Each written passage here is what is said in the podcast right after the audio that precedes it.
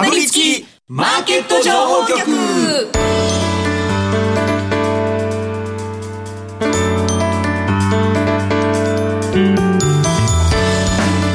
金曜夕方はラジオにかぶりつき皆さん1週間お疲れ様でした。進行役の八木ひとみです。さあ今週はこのお二人とお話し進めてまいります。スパローズ大和勝孝さん。そして岡三証券投資情報部シニアストラテジストの武部力也さんです。よろしくお願いします。よろしくお願いいたします、えー今日は雇用統計の日ということで岡三証券デーとして前後半に分けて岡三証券投資情報部の精鋭ストラテジストにご登場いただきまして日本株為替両面の情報を盛りだくさんでお送りしていきます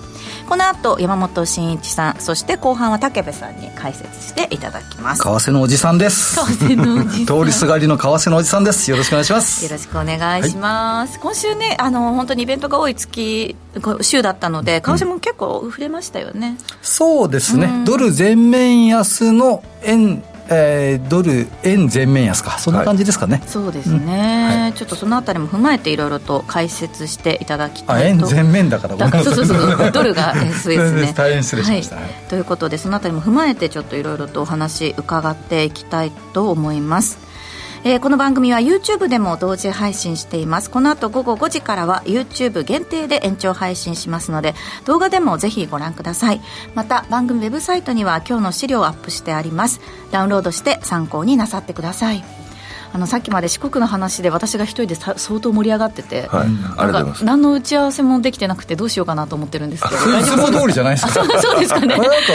う打ち合わせした認識っていうのが大変申し訳ないけどないね。あ本当です私は。かいつもそんな感じですかね？ね。あいつもにも増してちょっと喋りすぎた感じがあったので、はい。四国いいとこありますかって聞いたら、すごいうどんを送ってくれるんですよね。そうどん推しでここ美味しいです、ここ美味しいですそうなんですよ。でも到底全部回れるとは思えないので、1日で多分4軒が限界、食べ食べるのもですねあーうんぐらいだと思うので、なかなか。うどんえ讃岐うどん？はい。はい。讃岐うどん？はい。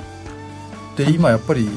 変な話ですけど小麦粉小麦は日本じゃないんですよ。讃岐。でも讃岐の夢2000っていうその、県が開発した小麦とかもあったりするんかおあるんですね。店によって多分その配分だったりとか、はい。なんかそういうなんですかね秘伝のなんとかみたいなのがあるので、小麦粉も多分変わってくるとは思うんですけど、ねね厳密に言うと突き詰めてったらこれもね為替関係しますからね。小麦粉とね今ねそうですよね。僕はもう、福岡のうどんが来てほしいんですよね、東京に柔らかいやつ。やわやわのやつですようんねなんか、来ないですよね。あどうもねー関東私だけかな下町だからあれかどうもねうどんとかまあラーメンも嫌いじゃないけどやっぱお蕎麦なんだよね。そうですよね。お蕎麦ですよね。そしてなこれ今明日、あの節分豆まきになるじゃないですか、はい。申し訳ないけどなんだっけ恵方巻きっていうの、はいはい。もう全然ピンとこなくてそうですね。全くしなんじゃそりゃみたいなね。恵方巻きって私も西あれ西なんでしたっけ？関西関西？大阪？いや、もうほとんど 聞いたことなかったですよね。あの聞いたことなかったですよ。誰かが始めたビジネスですよ。またざっくりといやいやいや。まあねバッサリと言いましたね。いやいや。そうね福岡の方とね、おまあ岡山の方がそうおっしゃるのが時代っていうのもあるかもしれないですけどめちゃくちゃ豆まいてましたけどね。コンビニが作ったんじゃないですか？そうかもしれない。コンビニか。コンビわかんないニでですすけど。まあでもね夜ご飯が決まっていいですよね。ああ、確かに楽ですね。節分の日はこれ出しときゃいいみたいなのありますよねはいということで、えー今日もちょっとあんまり打ち合わせしてないですけれども、はい。賑やかに進めてまいりたいと思います、今日もかぶりついて聞いてしまうような株情報てんこ盛りでお送りしていきます。かぶりつきマーケット情報局この番組は岡三証券の提供でお送りします。かぶりつきマーケット情報局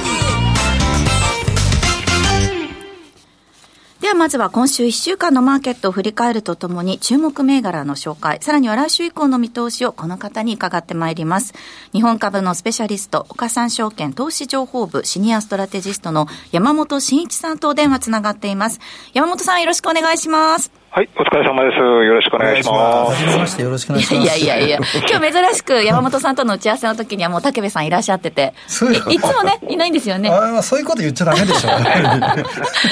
そういうこと言っちゃダメでしょ。本当ですか？もう常にもう目を閉じれば皆さんのそばにいますよ さっきまであの隣にいたんでまだつかないと思いますって山本さんにいつも言われるんですよねもう出ましたみたいなね。そうですね。ベタベタのラーメン屋さんの出前みたいな感じですさあ、山本さん、今週なんですけれども、日経平均終値3万6158円2銭ということで、週間では406円95銭のプラス、1%を超える上昇となりました。えトピックスの方が今週は、え上昇率高かったんですね。2539.68で、週間では1.68%の上昇となりました。あの日米ともに決算もありましたし、FOMC も通過ということで、あと、経済指標、雇用関係の指標とかも海外多かったですけれども、イベント多い週でしたが、どういうふうに見てましたか？そうですね、あの FOMC は、まあ、大方予想通りだったんじゃないかなという感じでは見ているんですけれども、まあ、アメリカのちょっと反応したという感じなんですけども、まあ、翌日戻しましたんでね、結局はチャラという感じだったと思います。まあ、雇用関係の指標、まあ、今晩雇用統計あるということで、まあ、こちらも注目なんですけれども、まあ、あのー、今週過ぎたらちょっと大きなイベント終わるということで、えー、やはり決算発表、まあ、こちらが、まあ、日米ともに中心になってくるのかなといった感じですかね。で、そうですね、本日もちょっと日経平均、高値から300円近く下がっちゃいましたけれども、まあ、やはり雇用統計前ですので、ね、まあ、そのあたりのちょっと様子見ムードもあるのかなという感じでは見てるんですけれども、まあ、この3万6000円、そうですね、あのまあ、400円高と週間ではいいんですけども、まあ、乗せた後は結構ちょっと重かったなという感じもするんですけれども、一方で3万6000円割ってくると、買いがそこそこ掘って入ってくるという感じでしたので、そうですね、まあ、逆に3万6000円割れでの底での硬さというのを確認したといった感じだと思います。で、あの日経平均ってあの1月22日が終値ベースです、終値ベースの高値ですので、えー、まあ、なんだかんだで2週間近くちょっと調整みたいな感じになっているんですけれども、まあ、ちょうどあの、加熱感ありましたんで、ちょうどいいクールダウンだったかなという感じで見ておりますし、やはりあの決算とか、まあ、こちらに、えー、指数自体がちょっとしっかりしている状態ですので、うん、まあ、決算にちょっと集中できるかなという感じですかね。そうですね。そう、おっしゃる通り、日経平均、今週は終値では一度も3万6000円を下回ってないんですよね。かろうじて保つっていうようなところがあって、3万6千円台をキープするような1週間となりました。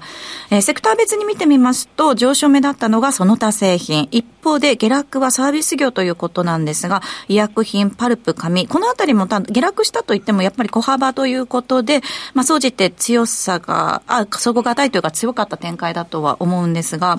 個別で見ていくと何か目立ったところはありますか？そうですね、今週、あの、個別の、えー、上昇率のランキング見ますと、えーと、テレビ局がいくつか入ってると思います。えー、日テレですですとか、TBS、テレ朝、まあ、このあたりはちょっとランキング上位に来てるなといったのがちょっと目立ったんですけれども、はい、まあ、こちらはあの、まあ、日テレがあの放送法であの外国人の持ち株、議決権ですかね、あれが20%以下に収めあの未満にするよう定めているんですけれども、うん、えー、それを超えた場合に、えー、株主名簿に記載しないということで、まあ、議決権、あとは配当を得る権利もちょっとできなくなってしまうんですけれども、この外国人投資家に配当を受け取るようにすると発表したことで、はい、今日一気に思惑的な会だと思いますけれども、一斉にテレビ局が買われたといった感じなんですけれども。かなりしかも大きく買われて、えっと、に、日本テレビホールディングスはストップ高水準で終えてますし、TBS ホールディングスも一回ストップ高水準まで買われた場面があったということですよね。そうですね、あのテレビ局の株って、まあ、みんなバリュー株、あの PBR 一番言われてるのが結構多いですので、はい、やはりそういったあの、まあ、あの株価を意識した対策をするといった感じ、やはりそういった対策が必要になってくるんですけれども、自社株買いをすると、あの議決権の割合で、その外国人投資家の株あの配当をもらえなくなっている人が続出してしまうということで、まあ、そのあたりがちょっとネックだったんですけれども、うん、まあ、今後今後配当す、日テレは配当するということで、まあ、一応あの20%以上はもうあの名簿には記載しないということなんですけれども、ちょっと外国人の買いが今後入ってくるんではないかという思惑がえー、高まったのかなという感じなんですが、まあ、こういった話題っていうのは年に何回かちょっと出ると、去年の3月まで、2月ですかね、出たんですけれども、それでテレビ局が一斉に動いたというのがあるんですけれども、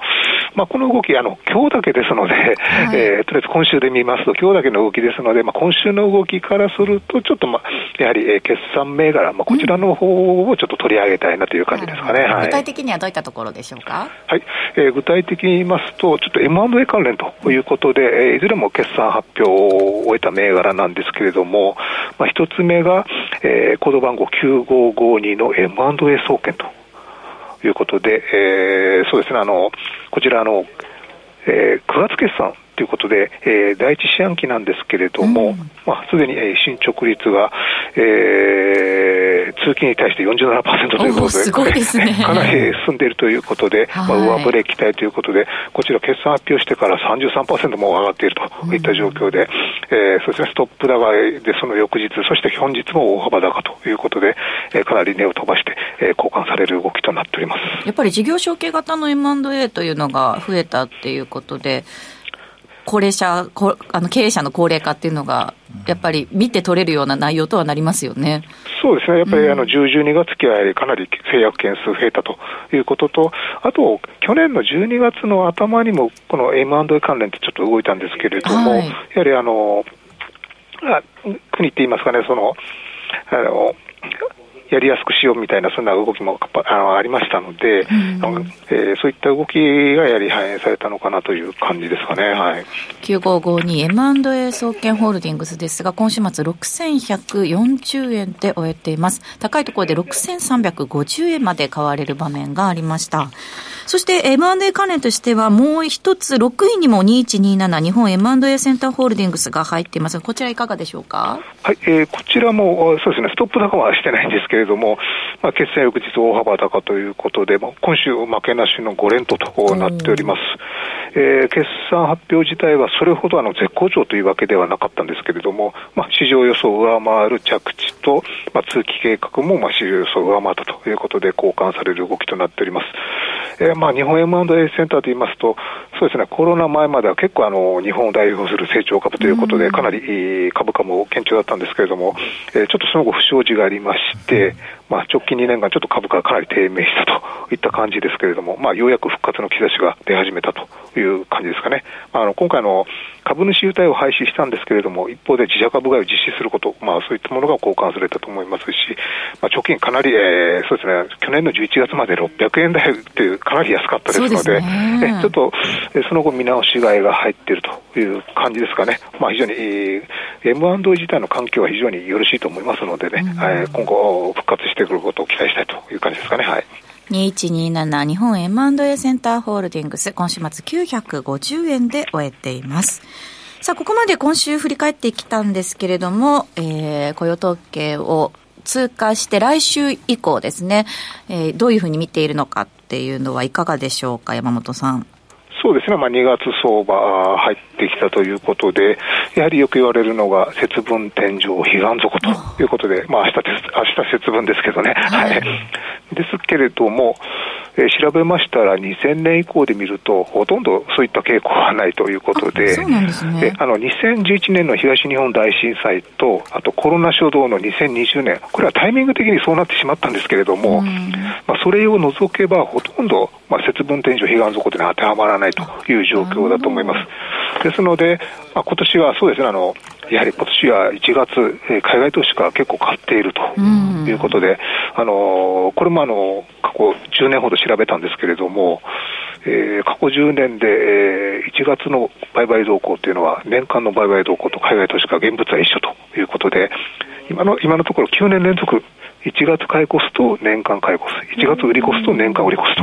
そういったことが9年連続続いておりますので、まあ今年は1月ですでに、えー、1.9兆円、まあ、今週分は入るんで、今週分まだ入ってないんですけども、まあ、今週も買い買い越してると思いますので、はい、まあ、1月買い越したということで、今年は、えー、外国人買い越すということになりますので、うん、えー、かなり需給はかなり、えー、あのそういった期待ですけどね、ね。えー、かなり、えーあの、需給はよろしいという感じですので、まあ、2月は、そうですね、あの、基本的にイベントはあまりないんですけれども、やはりあの、決算発表、まあ、今週、あ来週ですかね、えー、シーズン最多の1300社ありますし、まあ、翌週も結構あるということと、あと2月の、えー、中旬20日前後ですかね、あの、NVIDIA の決算がありますので、なるほど。えー、まあ、それに向かって、えー、半導体関連がちょっとまた動き出すのかなと。もこの辺りから動き出しましたもんね。そうですね。あとはもう、そうですね、去年はあと5月とか、あと11月なんかもやはり NVIDIA の決算をきっかけに半導体が活況になるという感じで、えー、まあ、このあたりの期待がある期待もありますので、えー、結構しっかりした動きになるんではないかなという感じですかね。はい。えー、そういった状況の中で、まあ、足元、その、個別で言うと、やはり決算を手がかりにということになると思うんですが、そのあたりも含めて、注目銘柄、どこになりますか？そうですね、今週はやはりトヨタですとか、ちょっと時価総額大きい銘柄出てくると思います。まあ、今日はあの、トヨタ系の部品会社、パチューの決算で結構情報修正、下方修正、まあ、株価はそこまであの、えー、大きくはあの、あの情報修正したから大きく買われたとか、下方修正したから大きく売られた、まあ、そういった動きにはなってないんですけれども、うん、やはりトヨタの決算とかは、やはり、えー、国内外の、まあ、海外投資家も注目していると思いますし、えー、非常に注目だと思うんですが、まあ、これまでに終わった中で、ちょっと注目したい銘柄ありまして、はい、えー、まあ、半導体も非常にいいんですけれども、内需関連ということで、えー、JR 関連。はい、JR 関連、はい、えー、今週発表しております、えー、JR 東日本、JR 西日本、あと JR 東海と、まあ、大手3社なんですけれども、まあ、いずれも情報修正を発表しておりまして、はい、まあ、非常に業績回復しているんですけれども、あのインバウンド関連の中で、この JR が一番戻っていないと。いうことで、っていないんですね、えー、株価水準ですね、えー、百貨店ですとか小売ですとか、あとは私鉄関連っていうのは、もうコロナ前の株価を超えてるのがほとんどなんですけれども、あ私鉄もそっか、なるほど。私鉄もそうですね、えー、JR だけははるか下にあると言いますか、全然超えてないので、うん、このあたりはかなり出遅れてるといった感じだと思います。まあ、あのリモートがあのちょっとある程度定着してしまったということもあるんですけれども、やはり結構あのオフィス需要、オフィスに勤務する需要、あの戻っておりますし、はい、私も先週出張多かったんですけれども、新幹線もかなりあの人が多いといいますかね、外国人も日本人も多いという状況ですので、はい、まあ、こういった運賃収入、メインの運賃収入も戻り始めているといった状況ですので、こういった JR 関連っていうのは、まあ、半導体とは全くまあ逆になりますけれども、うん、まあ、こういった銘柄も非常に注目してもいいのかなという感じですかね。はい山本さんの注目銘柄、今週は、えー、JR 各社挙げていただきました。ここまで岡三証券投資情報部シニアストラテジストの山本慎一さんにお話を伺いました。山本さんありがとうございました。はい、ありがとうございました。この後は竹部力也さんにお話を伺います。ここでお知らせです。岡三オンライン。岡三オンラインなら、口座開設から最大3ヶ月間、現物信用取引手数料を全額キャッシュバックいたします。キャッシュバック金額に上限はありません。さらにキャッシュバック期間終了後も定額プランなら売買代金100万円まで取引手数料が毎日無料。株主優待銘柄も取引手数料が無料です。現物信用合わせて最大200万円まで毎日無料。手数料に自信あり株式取引なら岡三オンライン。岡三オンラインは岡三証券株式会社の事業部門の一つです。当社が取り扱う商品等には価格変動等により元本損失元本超過損が生じる恐れがあります。投資にあたっては契約締結前交付書面等を必ずお読みください。金融商品取引業者関東財務局長金賞第53号。岡三証券株式会社。かぶりつきマーケット情報局。ここからは岡三証券投資情報部シニアストラテジストの竹部力也さんにお話を伺っていきます。今週半ばの FOMC で早期利下げ観測がやや後退しました。日米の金融政策今後どうなっていくんでしょうか。今晩の雇用統計の見通しも含めて竹部さんにじっくりと伺ってまいります。ということで早速見ていきたいんですが、皆さんあの今日番組ウェブサイトに竹部さんの資料アップしてありますので、ぜひダウンロードして参考になさってください。あの雇用統計ということで日米の金融政策というお話なんですが、もうタイトルが日銀動けずっていうことで、うん、ちょっと今日日銀を主にお話しいただくということですかね。そうですね。まあ日銀の方に、まあ YouTube ね、ご覧になってる方、こちら見ていただければと思いますけど先ほど、まあ、どうなんでしょうね、日銀の動きって、まあアメリカの FOMC の動きもそうでしょうけどもね、あの、日本株にまあ大きな影響を与えてるよねと。まあ、米株に影響を及ぼしてというところで、で、そこからね、個別株に一つ一つ落としていくの大変ですよね。先ほどの本当に山本さんがいろいろ解説なさって、ね、テレビ局だって結局何なのっていう話でね、まあ、不動産含みなのかなだとか、ちょっと個人的に思っていたり、で、JR が遅れてるねっていう、JR ってどちらかというと国有系ですから、地方っていうところでは不採算部門のところも残さないといけないのが、まあ、JR の宿命なのかなって考えたら、まあ、これもちょっと致し方ないのかなと。で、一方で、ね、えー、今週は東京メトロの話なんかもありましたよね。そうしたところで非常に難しいのが、まあ、個別銘柄というところなんですけども、やっぱり大前提としては、この今後のシナリオの中では、やはり日米で、特に、あ、の日本の金融政策。で、えー、今日、シンプルに、えー、の日銀動けずクエスチョンマークを疑う理由っていうのは3つ出させていただいたんですけども、1番目はもう事実として、やっぱりなんだかんだ言っても、まあ、これ前回もね、あの、新藤さんが政府側から12月の時に日銀の金融政策決定会合に、うん、えー、参加なされて、政府側から、時間があったから調整してきたっていうふうにしておっしゃってましたけど、まあ、時間があったらね、いつでも前も申し上げましたね、じゃあ、かぶりつきにも来てくださいよって話で ね、そんなね、あの、閣僚がね、時間ちょ、いや、もう、もうできレースだろうと、私はもうあくまでも政府、えー、今、資金問題に、派閥の資金問題で揺れてるところで、さらに株安っていうのは、ちょっとね、これ、いかがなものかっていう牽制球投げたんじゃないのというふうにして思っている中で、日銀が先だっての金融政策会合であったところで、日銀の新たな経済と物価見通しって、実はね、全部軒並みダウンしてるんですよ。ね、で、えー、で、もちろんね、会合の中では、あの、マイナス金利解除を含めた意見もああったみたいですが、はい、それとその、賃金と物価の好循環の持続持続力も、当然、えー、見極めなくちゃいけない上に、意外とその、どこまで申し上げたらいいのか分かんないですけども、金融引き締めした場合は、当然、それなりの覚悟もあるわけじゃないですか。えー、まあ、物価安定しますよ。で、景気のまあ抑制っていうのもあるのかもしれませんし、まあ、マンションだとかいろんなね、都内でもマンションも今、1億円出さないととかね、いっぱいありますから、まあ、そうした投機的な抑制にもなるのかもしれませんけども、一方でデメリットっていう話で言った場合は、別にこのデフレ、私は金利があった世代ですから、あの今のね、あの20代、30代、40代の方々と違って、ちゃんと金利があった世代で生きてましたから、わかるんですけども、でも、そこからどっぷり使ってきた今の中でやはり企業だとか個人のまあ、コスト上昇ですよね。住宅ローンもひっくるめて。で、事業活動もこれ金利上がったら抑制されちゃうよねと。で、投資加熱が後退すれば、は当たり前なのかもしれませんけども、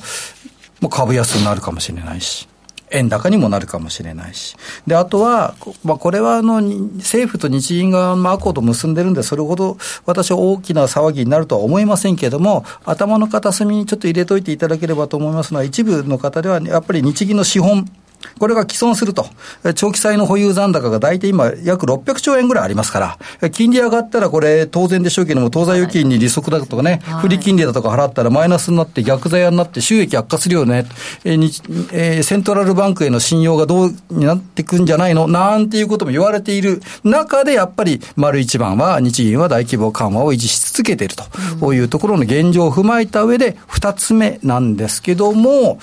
えー、そうなってくると、じゃあ日銀の実際におっしゃってる発言なのかっていうと、やはりあの先ほど申し上げたように、新藤さんが、えー